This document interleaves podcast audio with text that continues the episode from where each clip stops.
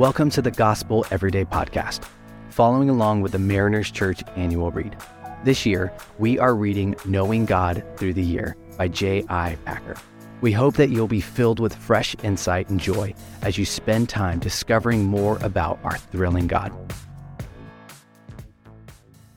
Thanks for joining me. My name is Manyoki. If you have the yearly read that is guiding our Gospel Everyday podcast, at the end of each day, there is a journal entry. And today's journal entry says, Whose mouth or pages has God used to draw you to Himself? I think this is a really interesting question that each of us needs to consider as we go through life. It's clear that God has a call for everyone. God has a call for you and for me. And how he reveals that call and direction is critical to understand because it allows us to ensure that we are actually opening up to the venues and avenues and the people that God might use to speak to us, to reveal the calls, to reveal the direction and his will in our life. My calling to ministry was very much unexpected. As a high schooler, my dream was to take down Microsoft. If anybody remembers the struggle of Microsoft ME or Millennium Edition or XP, you can understand why somebody might be passionate about taking down Microsoft as a company. Now, as a kid, this was very much a naive proposition for anyone if they really understood the power of Microsoft. But for me, that's where I was going, and I was full HUD on. I had a company name, I had a book of ideas, things that I would fix. But God caught my heart at a summer camp through the words of a speaker who shared a message about God using anyone.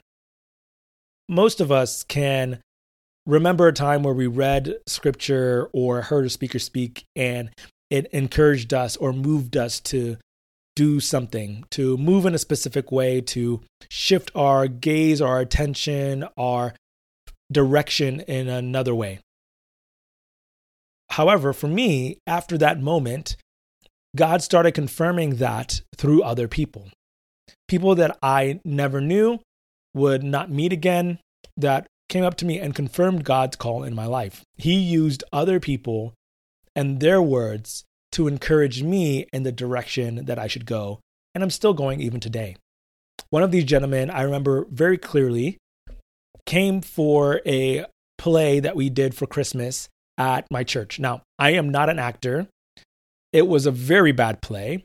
It was one of those Christmas in a box plays that smaller churches do in rural America. And I, I, had a lot of fun. I did it with a few of my friends somehow ended up being the main character. And after the second or third showing of this play, a gentleman came out to me in the parking lot and with a straight face said, You, sir, are going to be a preacher. He walked away and I never saw him again. He was not a member of our church. I never saw him at a grocery store or a community.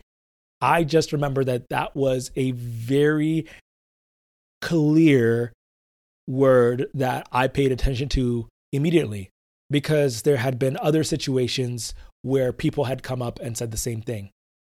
The craziest thing about it all was I had no right, absolutely, after what I did in that play, to earn that distinction.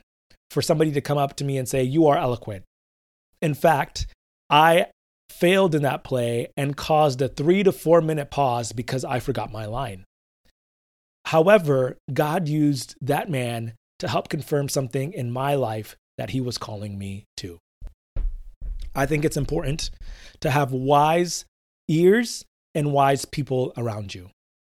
Wise ears meaning discernment and how people call things into your life, whether they draw you towards God or away from Him wise people because a great mentor or mentors are going to help you take the next step in your faith, the next step in your journey with God, uh, the next step in your calling. by calling you out and holding you accountable to things that you might be struggling with.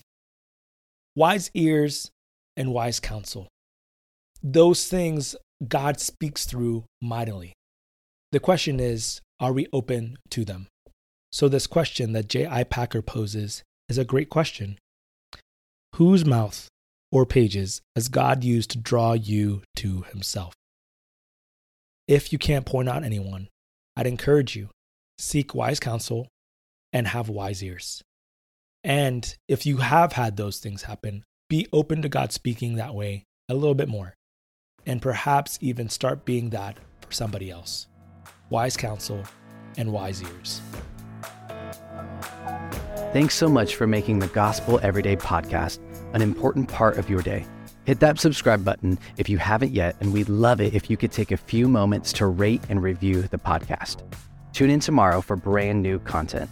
If you'd like more information about Mariners Church, download the Mariners app at your favorite app store or visit marinerschurch.org.